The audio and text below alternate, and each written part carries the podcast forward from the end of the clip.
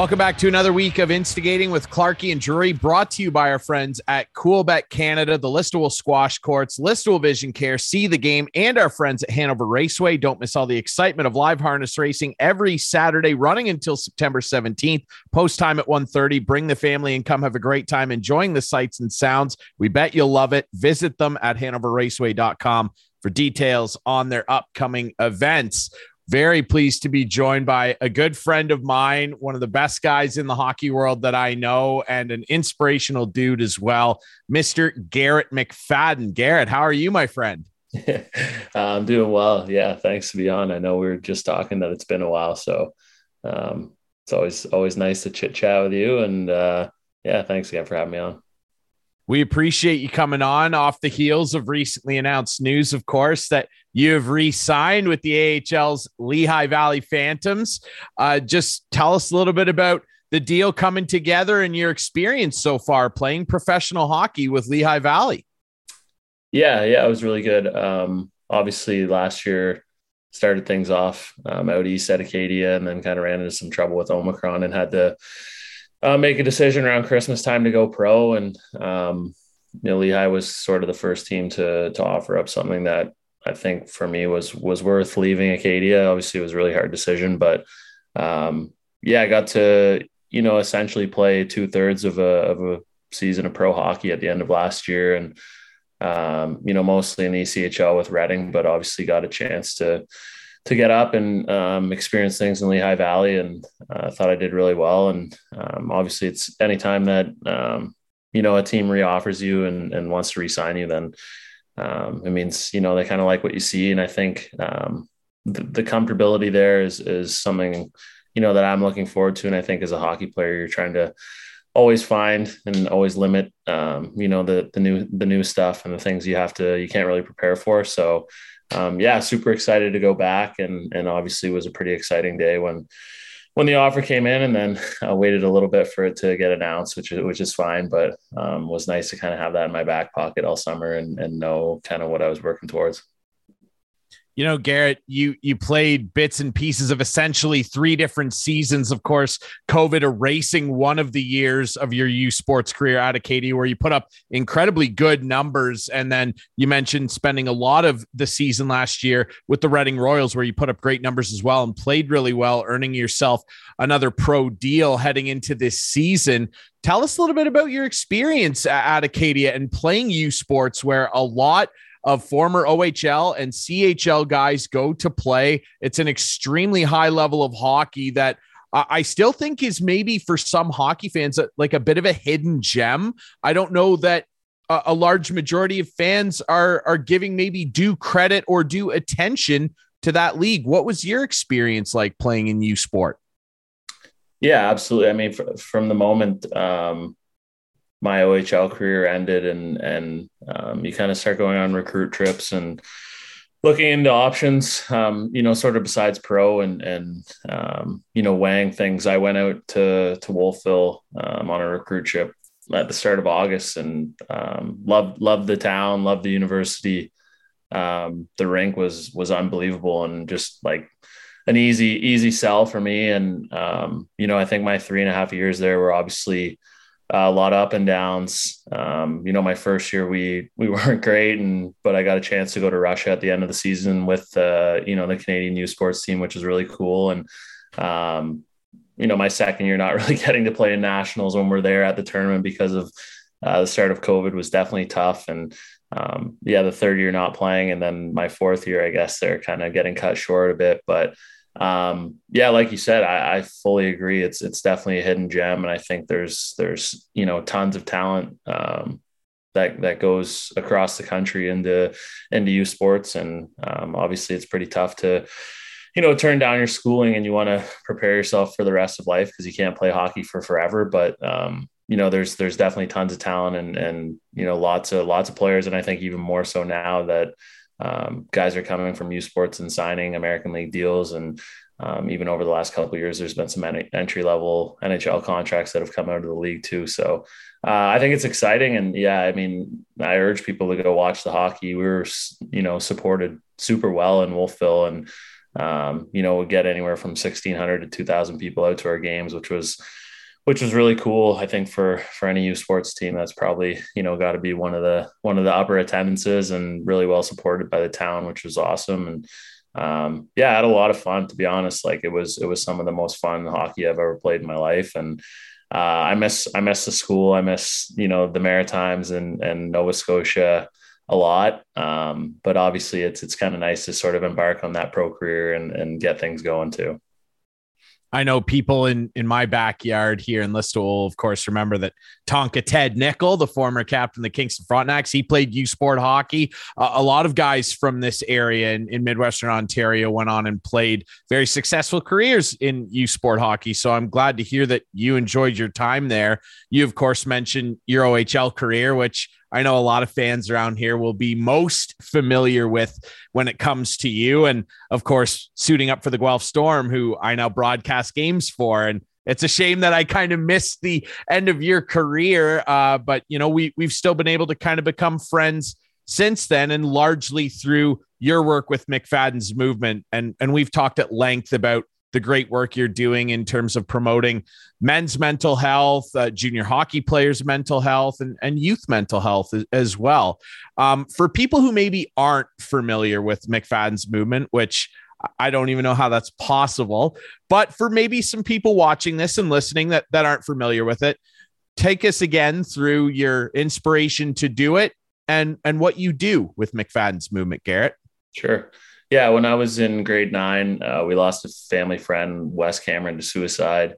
Um, really close friend of, of my older sister Madison's, and uh, he was obviously playing uh, for the Highlanders, Bruce Highlanders at the time, uh, same time I was. So it was something that, um, you know, definitely I think I related to, and and um, I think all of a sudden you kind of learn exactly what mental health is and how you know how many people are really affected by it and how important it is and yeah through my time in guelph um, the team was super involved in the community and i was lucky enough to become really close friends with steph karate who was uh, working for the team in our community community relations stuff at the time. And um, yeah we just decided to sort of launch our own our own um, not-for-profit foundation which is uh, mcfadden's movement and um, just kind of raising money and awareness um, for youth athletes and, and youth in general, I think just about, you know, the importance of mental health and talking a little bit about my, you know, my story, most, mostly, you know, some stories from when I was in Guelph and sort of the ups and downs that happen when you are playing in the OHL. And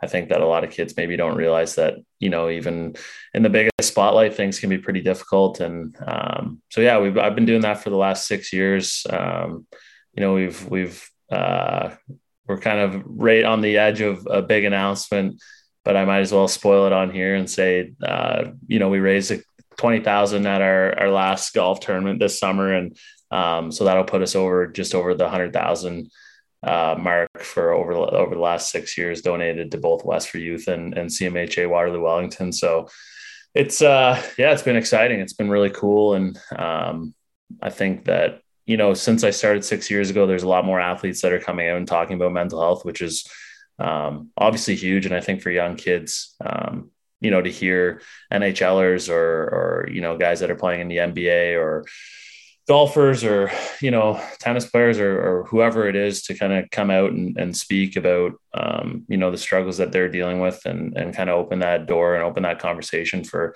young kids to understand that it's okay to get you know, to be down on yourself or have bad days, but it's also important to kind of take care of yourself mentally. It's it's definitely huge. So that's kind of what we've been working towards. Obviously, sort of, you know, trying to end the stigma that surrounds mental health. And um, you know, I've been super lucky to just uh, have a ton of support from both the Guelph community and I think everyone around um, over you know the last six years has been been really really awesome.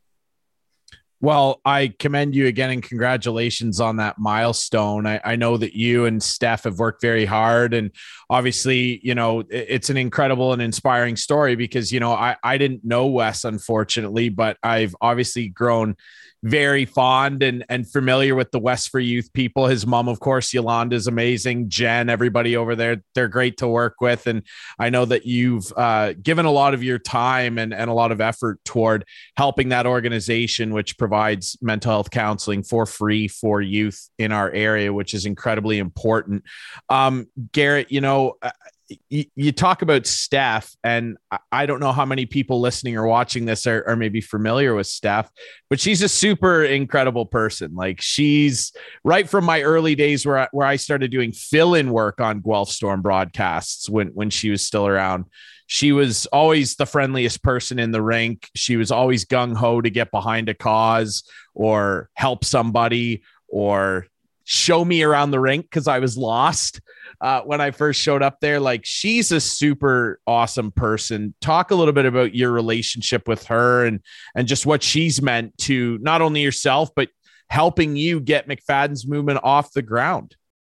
Yeah, absolutely. I mean, I, I say all the time that um, it would be nothing without her, and um, you know, obviously my name's on it, and and it is called McFadden's movement, but um, I'm definitely a, a co-founder for a reason.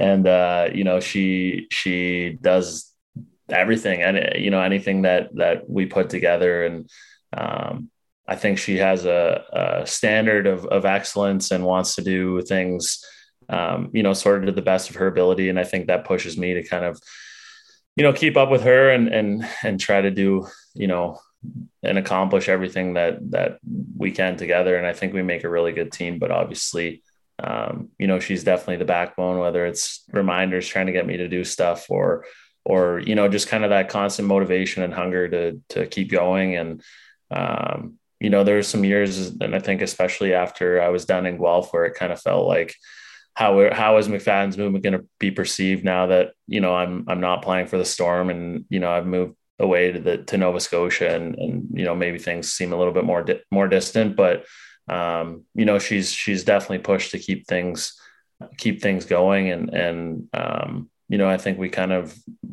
use energy um, amongst each other and and we've been able to obviously accomplish a lot and um, yeah, I honestly can't thank her enough. I, I pretty much owe owe everything to do with uh, with McFadden's movement that that we've accomplished to her, and um, I think it's yeah, like you said, a testament to who she is as as a person. What you know, she'll she'll go to the ends of the earth to help anyone, and um, you know, luckily enough, we've we've created a, a, great friendship, and she's definitely one of my best friends in the world. And um, yeah, super lucky to have you know one been in the storm during her time there, and and got to know her really well, and two get to you know talk with her pretty much every day, and and you know form a, a not-for-profit charity that that is as, as successful as it is. And um, yeah she's she's definitely uh, got a huge fingerprint on that.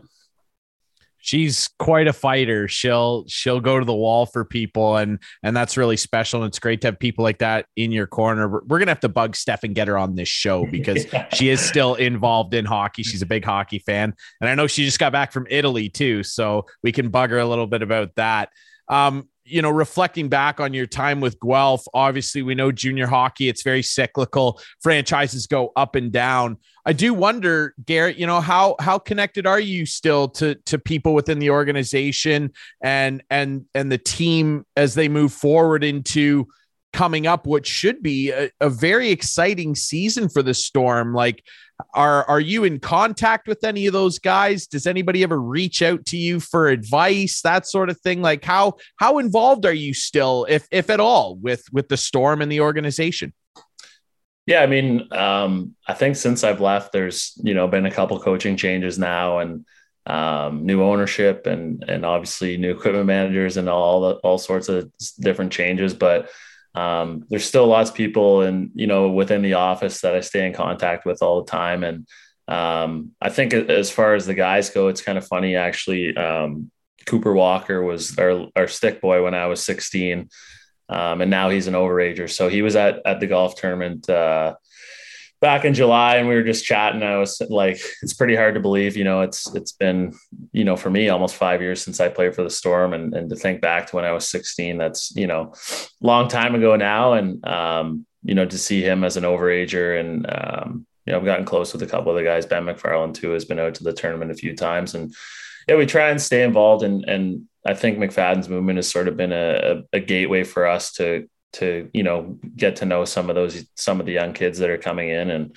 um, obviously i keep pretty close tabs on the team because i like to see you know the success of the organization. And um, it looked like a pretty great year for them last year and they were a really young team. So yeah i'm definitely excited to to see what they got. And obviously, they got the young stud blue liner and Cam, and Cam Allen back there, who you know I think is is going to be a really great player, and definitely excited for that. So, um, yeah, as alumni, I think you just try to stay involved however you can, and um, you know maybe those guys aren't really asking me for advice because they have you know lots of people in their corner who, who you know could give them maybe um, you know just as good as a, of advice as I could, but um, yeah, you try to stay involved, like I said, as much as you can, and and I definitely follow along. You know, it's funny, and and I'm hoping maybe there's an opportunity where you can be in Guelph for a home game this year or something. And if you are, we'd we'd love to drag you into the booth, Steve Fitzsimmons and I. We we always love seeing former Storm, particularly you in the building. You know, it's it's funny in in my first year last year as a full time broadcaster with the team there's a guy on the blue line who is undrafted in the NHL and I think can play pro hockey that reminds me a lot of of the way you played. And that's Luca Profaca. And I, I don't know how familiar you are with his style of play or or his tenure so far in Guelph. But I I think that you know he he earned an invite to an NHL camp in the off season. Uh, the Storm had a great draft day. I mean, four guys were drafted this year, and it, it, that's part of the excitement in Guelph. Take me back to your time in Guelph, where you know you're approaching the end of your OHL career You've not been drafted by an NHL team. You're still wanting to play and you're still passionate about being a hockey player. What was it like for you as you entered U Sport and kind of navigating how you were going to make that happen? Because I think Luca is kind of going through a similar thing right now. Yeah, I mean, for me, it was it was sort of weighing the OHL scholarship option, um, and and I think as a kid, um, you know, school was something that my parents made, uh, you know, sort of a priority, obviously, to do well in school. And um, you know, when I was when I was playing in Guelph, I was still taking courses um, at the University of Guelph. Uh, you know, once I graduated high school, so my last three years as junior, I ended up finishing a full year of of university courses. So I think for me, like having that in my back pocket, knowing that I only really had to go to school for three years, um, and and if I really wanted to, could kind of fast track and and do summer school. And you know, I originally had a plan to kind of be done in two years, and and then be able to leave school with a degree, um, and and still be young enough to you know really have a an early, I guess, pro career. Um, but yeah, it was it was definitely a tough decision because you know, obviously I believed in myself and was hoping that I would get a good enough contract offer that would kind of persuade me to, you know, forego my my OHL scholarship um, and and not have to go to school. And I don't think that guys go to, play in the OHL and dream of going to play U Sports hockey. It's really not, um, you know, as glamorous as as obviously getting a, a pro deal or whatnot, but um, yeah, for me, it just kind of came down to it was a great option, and I, I really liked where I was at. And I went to a camp and um, out in Vancouver, and just the offer wasn't there for me, so it just turned into, you know, committing to a school and, and going to play and see how I would do out there. And obviously, I think both sides of it, um, you know, are really cool experience. I think being able to play pro as a young player is is obviously really good for your development and and it's going to help you along the way. And um, you know, but at the same time, like we talked about, I think that U Sports hockey is still really quality hockey. You can still develop your game and, um, you know, still play in different areas of, of the country where maybe you get different exposure and some scouts like what what you're doing and, and you can kind of, you know, impress different teams. So I think for me it was just it came down to, you know, I was nervous to give up my school package because I just wanted to be it have my degree and then not have to worry about it. And now I think that I have it and I'm playing pro hockey. It's kind of like I'm playing with house money and um, you know, I can just go out there and not really worry about what I'm going to do next because, you know, if hockey was to end one day, then I can go out into the real world and, um, you know, still have a, you know, a little something on my resume where I get a decent job. So, um, yeah, it's, it's, it's super tough decision. I, I mean, it, it was really hard. It's, it's definitely taxing on your, on your mind. And I think even through that over, overage year as time is winding down, you're kind of like, what's going to happen? Um, but I don't know. That's that's kind of the life in pro hockey. There's not many guys out there that have four, five, six year deals and and kind of know where they're going to be for the next half half uh you know of a 10 years or whatever. So you're kind of going contract to contract and, and it's it's difficult in any year. So um, no matter what the situation i think it's just kind of weighing weighing your pros and cons and and sort of following your heart and your stomach. And um, you know i did that and went out to acadia and now i'm you know i'm obviously pretty happy that i did that. And and now i get to play pro and um, yeah it's been a lot of fun well, I'm really proud of what you've been able to accomplish, my friend. And uh, I, I'd love to ask you, I mean, just h- how much do you still have a burning desire to potentially crack an NHL lineup someday? Because, you know, there have been a lot of good players that have gone on to solid NHL careers, however long or short they may be, that were never drafted. You know, the the Tim Thomases of the world, Adam Oates, of course, maybe the the best undrafted player ever. And I, I remember reading an interview with him years ago where he said he seriously considered quitting playing at 2021. He was like, no one's giving me the time of day. And the guy went on to score like 1,300 points and play a lot of quality hockey. How much of a burning desire do you still have to crack an NHL team? Yeah, absolutely. I mean, you dream of it as a as a little kid, and I think every year when that cup comes out, it's just like, oh my god, I would kill to you know play in an NHL game or or have a chance to you know lift that cup and it's one of those things where all of a sudden, um, you know, maybe there were some dark days when I was playing U Sports, and you're kind of like, oh man, like, is anyone even watching this game? And then all of a sudden, you know, last year I played four games in the American League, and it's like, okay, well, you're a league away, and you're not really far off from you know stringing together 10 or 15 good games in a row and all of a sudden people are looking at you. And i think for me you know when i when i first arrived in in lehigh um, there was a guy by the name of hayden hodgson who played in in the o um, who you know essentially went from the, at the start of the year was on a two-way american league deal and then signed a you know a two-year one-way extension. And anyways, it gets a little complicated. But he went from basically an American League deal and playing in the coast to playing in the NHL for the Flyers in the same year. And um, you know, it's kind of crazy how fast it can happen. And um, you know, I don't. Uh, I, I think that the margin of skill between those leagues is so close that. Um, you know, given given what you have, and and you know, all you need is opportunity, and you know, maybe a little bit of luck here and there, but who knows when that's going to happen. And it's definitely it's definitely there for me. So it's uh, it's kind of one of those things that you just hope, and um, every summer you work harder, and uh, you just try and do whatever you can to play for as long as you can. So. Well, Garrett, you've kind of made a reputation, at least at the rink and certainly off of it, for being one of the hardest workers that I've ever witnessed for sure. I think you can do it. And, you know, I don't know if you know this, but uh, my cousin Brad Shaw, who was a longtime pro player and of course is now an assistant coach with one Philadelphia Flyers and was a defenseman. I might need to whisper in Brad's ear to pay a little extra attention to the AHL tape this year because uh, there's a guy on the team I know that might be pretty good. So you know, you never know, man. You never know. Uh, I'd I'd love to leave off with asking you a fun question, though. You know, we've talked about it a lot on the show. I know you love golf. You're a passionate guy. You host a great golf tournament all the time as well with McFadden's Movement. What's your opinion on this whole LIV tour thing? Like, uh, what's what are your thoughts on the controversy, the PGA pumping more money in? Like, what's your thought on this whole fiasco? Everybody seems to have an opinion. I'd love to hear yours.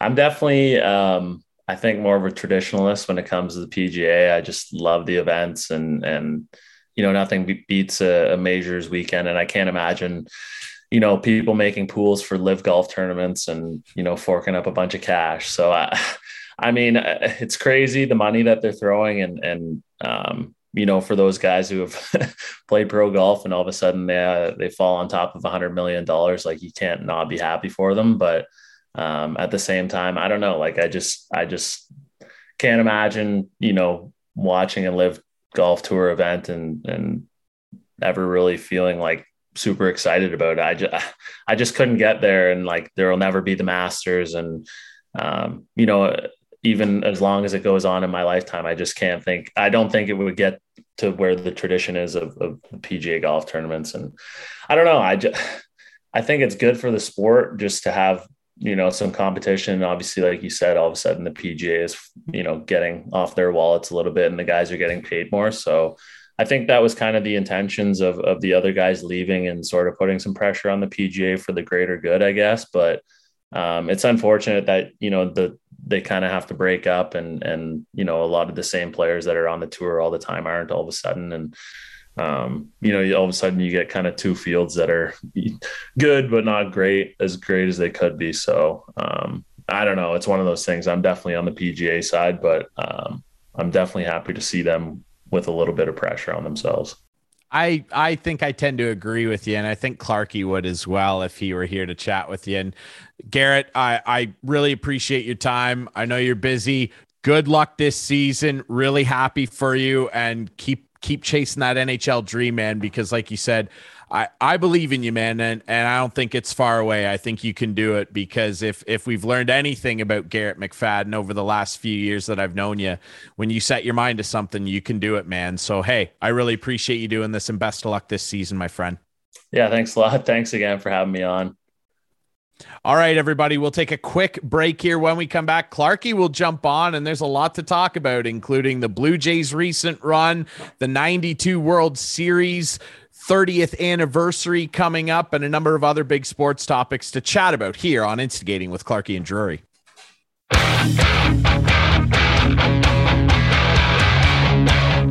Welcome back to Instigating with Clarky and Drury, brought to you by our friends at Coolbet. Thanks again to our friend Garrett McFadden of McFadden's Movement, and of course the Lehigh Valley Phantoms for jumping on the show. Pleased to be joined by my regular co-host, Mr. Clark. Our first show together in what, like two weeks? Where have you been, you buddy? Doing? Where have you been? I was in the lake, my friend. I know, I know. I saw the pictures. Very nice, very nice. The boat, the life jacket. Can you swim? Again, that's not being funny, but can you swim? Yeah. Oh, yeah. okay. The, okay because then you were on the, the life... dock and you had the life jacket on, and I just wondered, like, it's fine. I don't like it's it's. I would too if I jumped in the lake. I'd have a life jacket on. I can no, swim because I can swim, but I just don't trust myself at my advanced. Uh, well, there's like a shelf of rock that's shallow there, oh, right off the dock where we are. So like you can swim out there like comfortably for a good thirty feet. Nice. Um, can you share where particular, you were? What part of the world? I was at Windy Lake uh, across from Windy Lake Provincial Park. It's a tiny little lake up okay. just north of Sudbury. Oh, um, you were way up there. How were the bugs? Uh, they were fine. Like there okay. were a couple of nights. Yeah, the bu- the bugs up there are super bad in like May, early June. Yeah, they they really thin out by the time we went up. Yeah. Um, yeah. and and they were fine. It was great. It's my favorite place to go in the world. It's it's nice. awesome to spend time up there with the girlfriend and her family. A bunch of her extended family live up there, so we saw a lot of people we haven't seen in a long time. Which does was, Kate like being referred to as the girlfriend?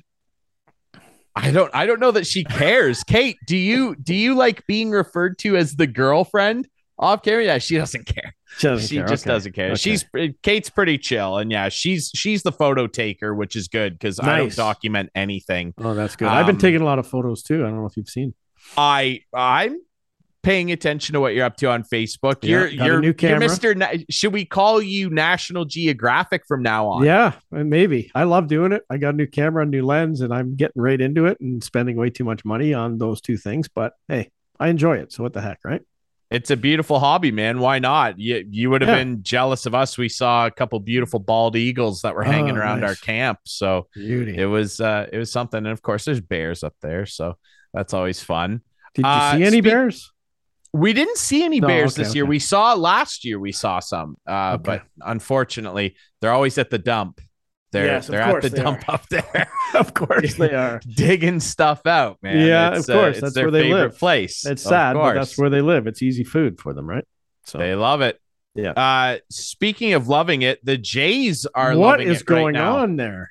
Like I had written them off. Like wow. I said, the Yankees are like yeah. The Yankees won't be caught. Now they may still not be caught, but holy God, they they came within what six? Well, it's down, or I think, seven? now to seven or seven and a half because yeah. the Yankees actually handled the Mets. Uh, I mean, that's easily well, which was, that's easily to come back on that. It's certainly not impossible. Like, yeah, they're playing like shit, so we'll see. They're atrocious right now. I mean, since the All Star break, they have been absolutely abysmal. A record, I believe, under 500. Um, mm-hmm. They might have crept mm-hmm. back over that 500 mark since the All Star break with those wins against their cross city rivals, uh, who are having a good season in their own right. Uh, mm-hmm. But yeah, I mean, when you consider back in what late May, early June, their lead was as much as 16 and a half games, and to now have it around know. that seven or eight mark. Yeah.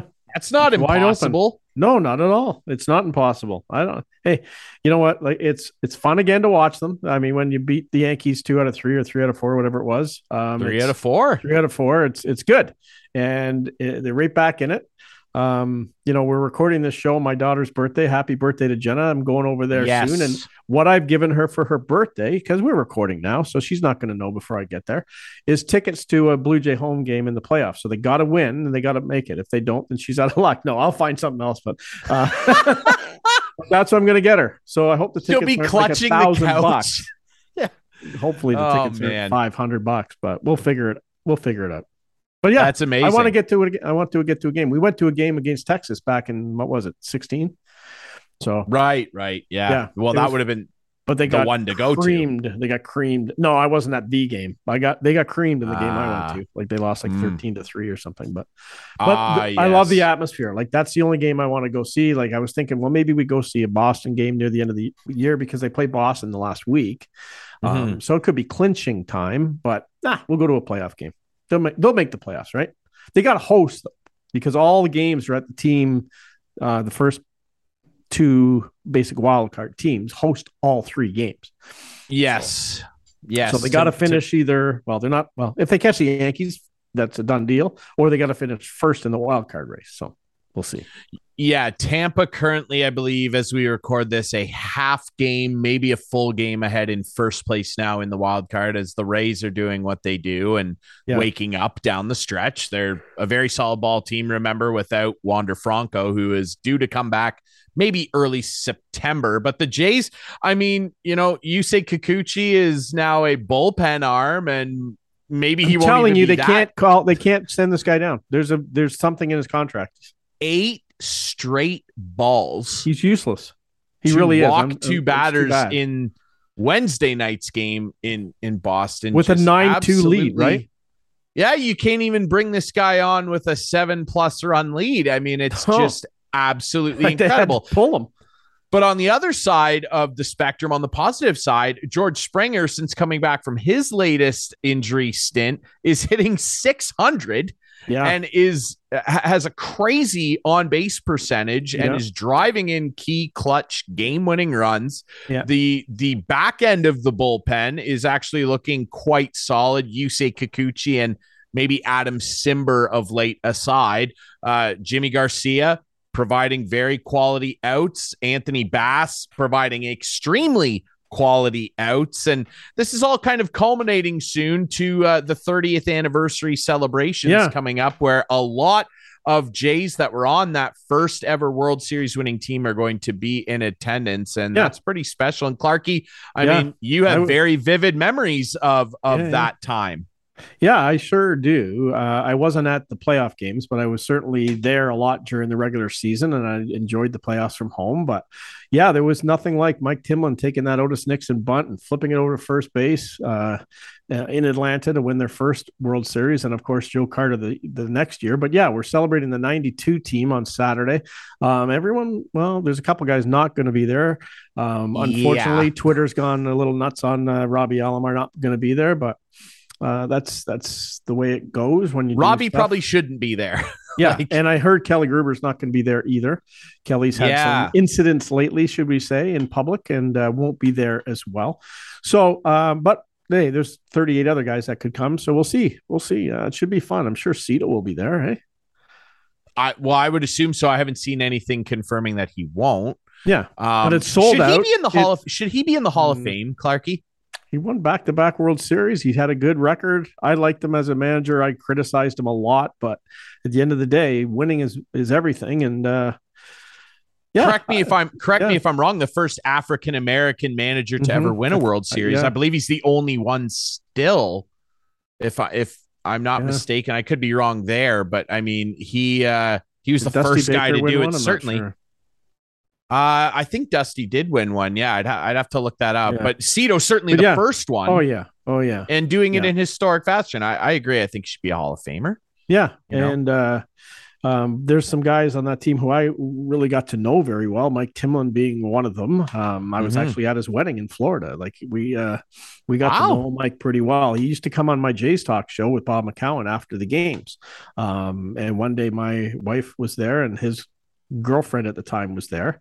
And uh, next thing I know, after the game, they're saying we're going out for dinner with, with them, and we went over to his apartment after. And yeah, I had a nice little friendship with Mike, so that was nice. But uh, and then at his wedding in in uh, it's a funny story when I went to his wedding, and it was in Florida, and we went down to Florida for the wedding, and Tom Cheek was there, and I know obviously worked with Tom very closely, and Tom gave me the one those double takes, you know, because he didn't know I was going to be there. And he goes, I would have been more surprised to see Santa Claus here. How do you know Mike Timlin? in Tom's great ways. Um, but yeah, so I told him, yeah, I got to know him pretty well. So it, will it, be good. And it's um, the pitching matchup is unbelievable for Saturday, and it's Bomber Jacket giveaway day. It's sold out. Ryan Drury thought the whole season was going to be sold out. It's a sad, uh, sad bet that he lost there. And Adam and, and, our producer Adam will fill us in on what you owe me at the end of the season. It's already done. You're not going to break any records. So, um, I believe but, it was a 12 pack of the winner's choice of beer. Okay, there you go. Um, so anyway, uh, it should be an exciting game on Saturday. Uh, can't get tickets now unless you want to pay through the nose, but you can buy a second uh, selling ones. What do they call it? Yeah, the the the resale the, market. The resale, yeah, yeah, yeah. yeah. But anyway, it, it's should be good. It's it interesting. Should be fun to watch. Oh, it, will be PVR. It'll be incredible to see. I can't wait to watch that game. And I mean, yeah, geez, you know, you, you bring up the pitching matchup and, you know, talking about the Jays we brought up Kikuchi. Obviously, everybody's, you know, fed up and familiar with, with, with what he's all about. Yeah. Um, but but Ross Stripling just continues to be yeah. an unbelievable story. And I think if you end yep. up in a three game wild card series, or who knows, maybe potentially pulling a miracle and winning the division, whatever the playoff scenario looks like, I think he probably has to be your number three guy. Oh, for oh, I think so. Yeah, I think so for sure. Um, he's been surprising. We we you particularly made made uh, fun of him a little bit last year on the show, but that's fine. He's he's he battled back and he's been really good. And like as you said, Jimmy Garcia. There's another one that I told you when the Jays got him. You said Yimi, and I said he wants to be named Jimmy, and you said, I'm not calling him Jimmy. I remember these little things, but yeah, he's Jimmy Garcia, and he is throwing 97 miles an hour. Um, and like his strikeout ratio on that fastball is unbelievable. Like he is he is unhittable when he's throwing that fastball at 97, and he's got a great curveball to go along with it. You know, he can he drop does. one in at 86, 85, and then throw 197 by. I like he's the setup guy. He's the Mike Timlin. Like he's the Duane Ward. He's the guy who came in before Tom Henke did back back in the day, right? So he's doing a good job, and you need that eighth inning setup guy, and he's doing a great job. He is. I I would like to say in my defense that in Miami he was known as yeah, Yimi I know. Garcia. I know he was. I, I know it's, I just classic, I just like put, put, like you could do it all day long. Probably it's the classic say, Russian but... name in hockey thing. It's like yeah, it's but I saw an interview with him and he says I'd like to be named Jimmy. My name is Jimmy, not Yimmy. Anyway, well, so I, I said that on the, the show, and you guys. go, "I'm not calling him Jimmy." Anyway, it's all good. Well, so he good. Is, he, you are now. Be, You've come he around. can be called whatever he wants uh, right. when, when, he's yep. playing like this yep. in Toronto. I'd like to ask you, Clarky, because I know you got to run soon here. You, you, mentioned we're recording this on your daughter's birthday. Happy birthday, yep. Jenna.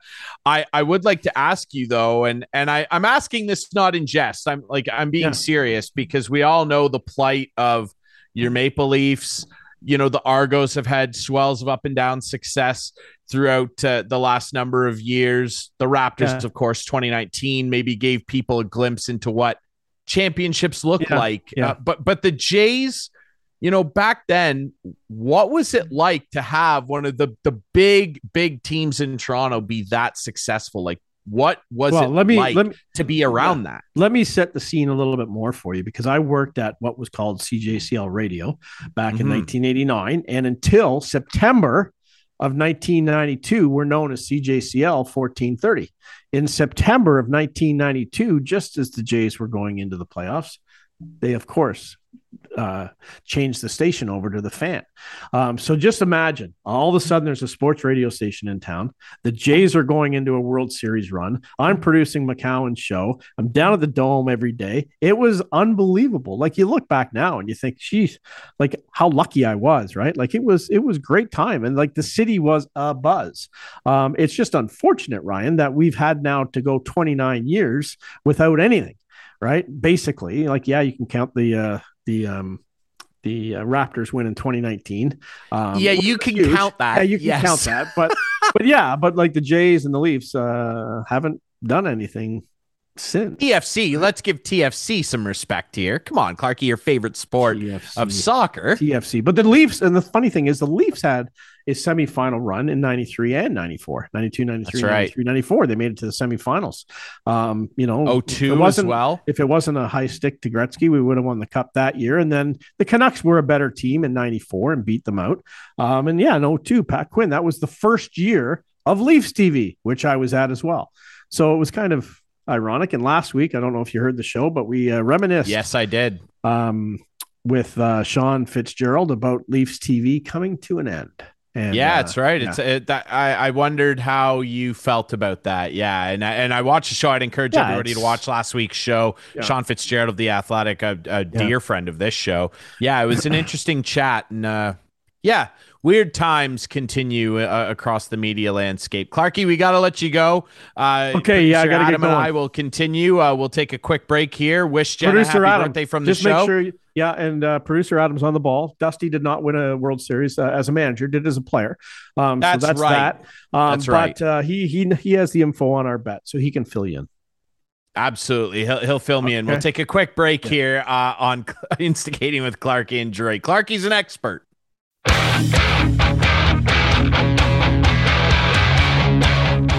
Back to wrap things up here on Instigating with Clarky and Drury. Ryan Drury still here with you, and uh, there's producer Adam from behind the camera. Hello, sir. How are you?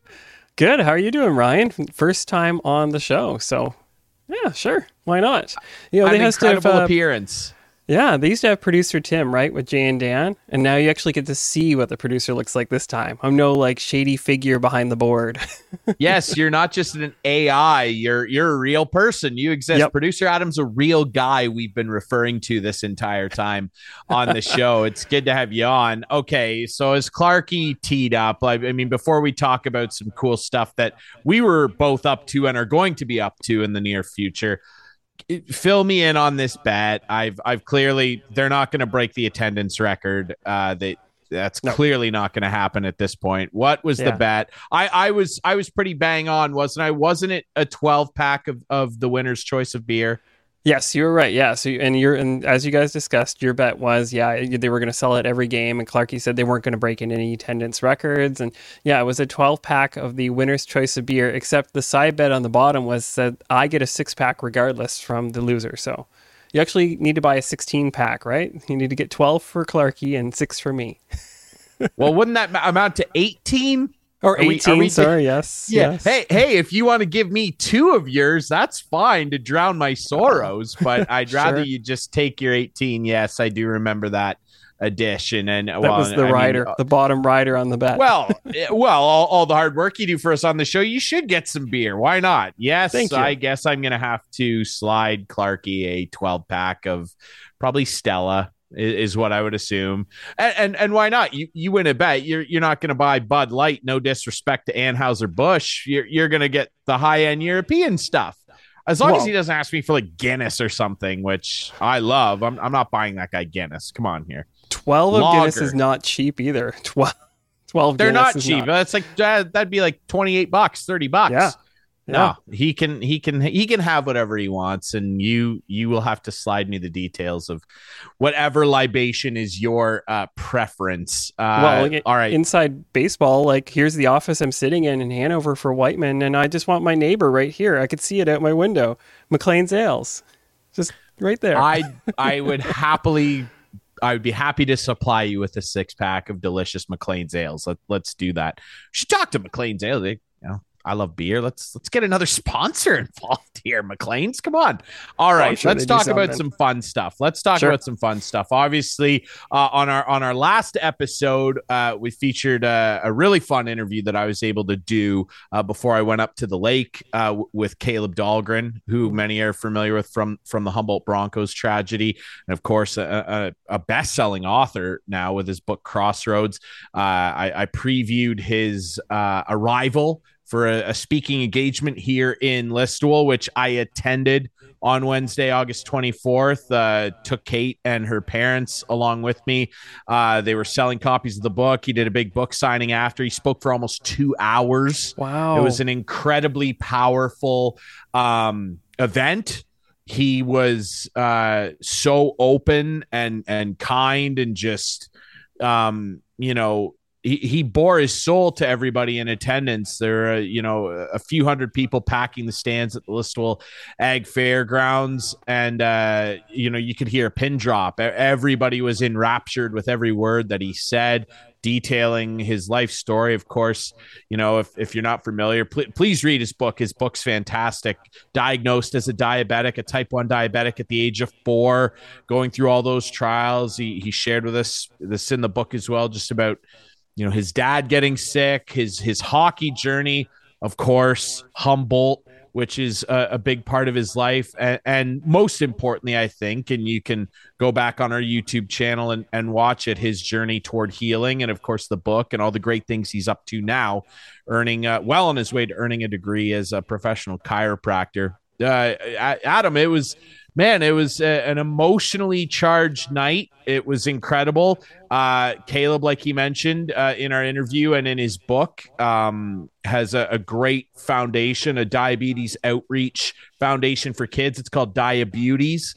And yeah. um, the the books that he sold at the event, as well as all the ticket revenue, uh, are all going to uh, a really incredible place in Huntsville called Camp Huronda, which is uh, a special camp for diabetic children. It, they do really really incredible stuff. There were a, uh, a, a good conglomerate of local kids from Listowel and the surrounding area that are diabetics. Kaleb spent a bunch of time with them before the event, had dinner with them. Like it was really he's he's just an incredible kid. And i mean uh, the interview we were able to feature on this show one of the highlight interviews i've ever been able to do professionally um, already showed that. But i think for the people that were at the event adam it, it was it, you know it was something to witness in person. And uh, i was lucky enough to spend a bit of time with him after the book signing. I did get my book signed. I should probably have it in my hand but i don't. He wrote me a very nice message uh, in there. And uh, yeah, a really, really special event to attend. That's awesome. And yeah, he was a great interview on the show. I'm sad I didn't get a chance to go and attend it myself, but great location, right? Listowel Egg Fair uh, Society and the building they have there, perfect spot for that to happen. And I'm not surprised that the stands were completely filled uh, based just on the interview we did with Kaleb. Uh, that was an amazing interview, and he's very, very well spoken, obviously. Um, and yeah, that's an amazing event. And, and what a way to raise some money for the, the place in Huntsville. Awesome. I yeah, don't know more absolutely. to say. That was great. it was it was a spectacular evening for sure. And yeah. uh, if you want to learn more about about Kaleb, his initiative, Diabetes, or, or even Camp Huronda, visit visit their respective websites. Camp Huronda has a great site where you can learn more uh, about their efforts. And of course, Kaleb's website is just simply kalebdahlgren.com where you can uh, find out what he's up to. And again, I'd encourage anybody who hasn't read Crossroads to pick up a copy. It's a, a, an extremely affordable book and a book you will not regret purchasing. Speaking of purchasing things, Mr. Olivero, you are going to be going to a Blue Jays game and taking the family. Tell us all about this. It's very exciting. Absolutely, very exciting. So it'll be my first Blue Jays game that I'm going to since probably I'm going to say 2006, 2007. So I haven't wow. seen any of these. No, I haven't seen any of these uh, the new look Jays or anything. And you know, back in 2006, I don't even remember who would have been playing then, but we were way up in the nosebleed 500s. Like Halladay would have been pitching. Probably, but it were they were peanuts, right? Because we were in the top, top, Alex, top row at the back. Alex Rios. Yeah, maybe, that sounds was yeah. still there. yeah, maybe, maybe. Uh, yeah, but uh, no, I'm excited and like geez, the guys are playing amazing right now. Like they just had an amazing, like you guys were mentioning, against the Yankees and the Red Sox. They're doing great against them. So I'm hoping that rolls into them playing the Los Angeles uh, Angels because that's who they're going to be playing. And and I said to my brother Ryan, I said, "Listen, we may get to see Shohei Ohtani," And he goes, "Oh, okay. So we're, you want to get tickets for that game? Absolutely." And then like maybe a week after I bought the tickets, they're like, "Mike Trout's off the IL." I'm like, "Whoa, my gosh, this is going to be quite the game to see these like that caliber of players on the field playing." And I didn't get 500 seats. I'm in section 130 and about 32 rows up from the Jays dugout. So, so if anybody's watching this show on Friday night, uh, when you're watching the game on Sunday, see if you see uh, me, you know, some crazy guy from Hanover waving from the back of where Hazel Mae does the interviews on that wide shot camera after the game. I think, I think we're like the last row on the top there when they do the interviews with the Jays player. So. You're gonna have a great time, man. Down yeah. the third base line, yep. uh, you're gonna get a good look at. Of course, everyone knows my favorite player, Mr. Matt Chapman. Wave yep. to Chappie for me, would you? Maybe write up a sign for me and yeah, uh, and give him a wave. Hi. He like yeah, who? absolutely. Chappie, come on the show. There you uh, go. Yeah, he's he's my guy, and you're gonna have a uh, a very good look at the magician that is Mr. Matt Chapman. Well, it's going to be awesome for you. Uh, I mean, regardless of whether you see him pitch or not, Shohei will absolutely hit baseballs. Yep. And there's always the uh, possibility that he launches a 440 foot missile. And Mike oh. Trout is, well, he's Mike Trout, isn't he? So yep. you are you are certainly in for a treat, my friend. Barring of you know, not even to mention what the Jays are up to lately. You're going to see the 600 hitting of late George Springer, and yep. uh, we hope. Fingers crossed. We're we're recording this before the game you're going to. Please don't get hurt again, Springy. We we love you, uh, and of course Vlad. Uh, you know, it's not bad watching that guy live either. So have and a lot of fun, man. And and I'm sure that there's quite oh. a well, Bichette is Hmm, he's, he's getting better. He's had a rough match for sure. He's now, not a, he's not as exciting to watch as he should be, but there's always the potential that he'll launch a missile because while he does swing at everything, when he does connect, they tend to go very far as well. So you never know. He might now beyond all that. Dome. We picked the Sunday game because that's the very last outdoor junior Jays game. So uh, my nephew, my ah. niece, sorry, and, and my daughter, they're we'll be there for a long time. Like the game's at 137, but they Jays have recommended for this last junior Jays that we arrive at 10:45 a.m. because they've got all kinds of outdoor activities, hot dog stands, batting cages for the kids to try, and then beyond all that, when the game is over, they get to run the bases down of the, course uh, on field. So it's going to be quite the event. We'll be there pretty much the whole day. So I'm excited. You are going to be locked and loaded in the GTA. It's going to be oh, a yeah. fun experience, my friend. Well, and it's been another fun show. Oh, sorry. Go ahead. I was just going to throw in a plug. Uh, if anybody's listening or watching and they want to grab some Jays gear on their way down, our friends at Lasting Memories Locker Room have all their Jays gear at half price right now. So we were there this afternoon at uh, getting some Jays, getting ourselves geared up to go to the game. So visit uh, Scott and the people over there at Lasting Memories if you need something here in Hanover. It's a great. I love Lasting Memories. It's a great oh, store too. down there in Hanover. Absolutely. Absolutely. All right. What a great show. We appreciate again our good friend Garrett McFadden for for more on what he's always up to with his great mental health initiative, McFadden's Movement. They got a website, very easy to find and very easy to donate to Wes for Youth or uh, a number of other Canadian Mental Health Association uh, uh, charities. Uh, there's there's links there on the site that you can get involved with. We appreciate Garrett joining us on the show. We appreciate, of course, Clarky, Mr. National Geographic, jumping on the show to chat as well, and of course, producer Adam. Well, we appreciate producer Adam every single week, don't we? So yeah. for all of us here at Instigating, we appreciate all of our great sponsors and all of you for watching and listening. Remember, Friday nights at 8, Sunday nights at 9. You can watch this show with our friends on Wightman TV, brought to you by one producer, Adam. And of course, you can find us on social media at Instigating Pod and watch our YouTube channel where the show debuts every Friday night at 9 p.m. That's it from us. We'll be back next week with more Instigating.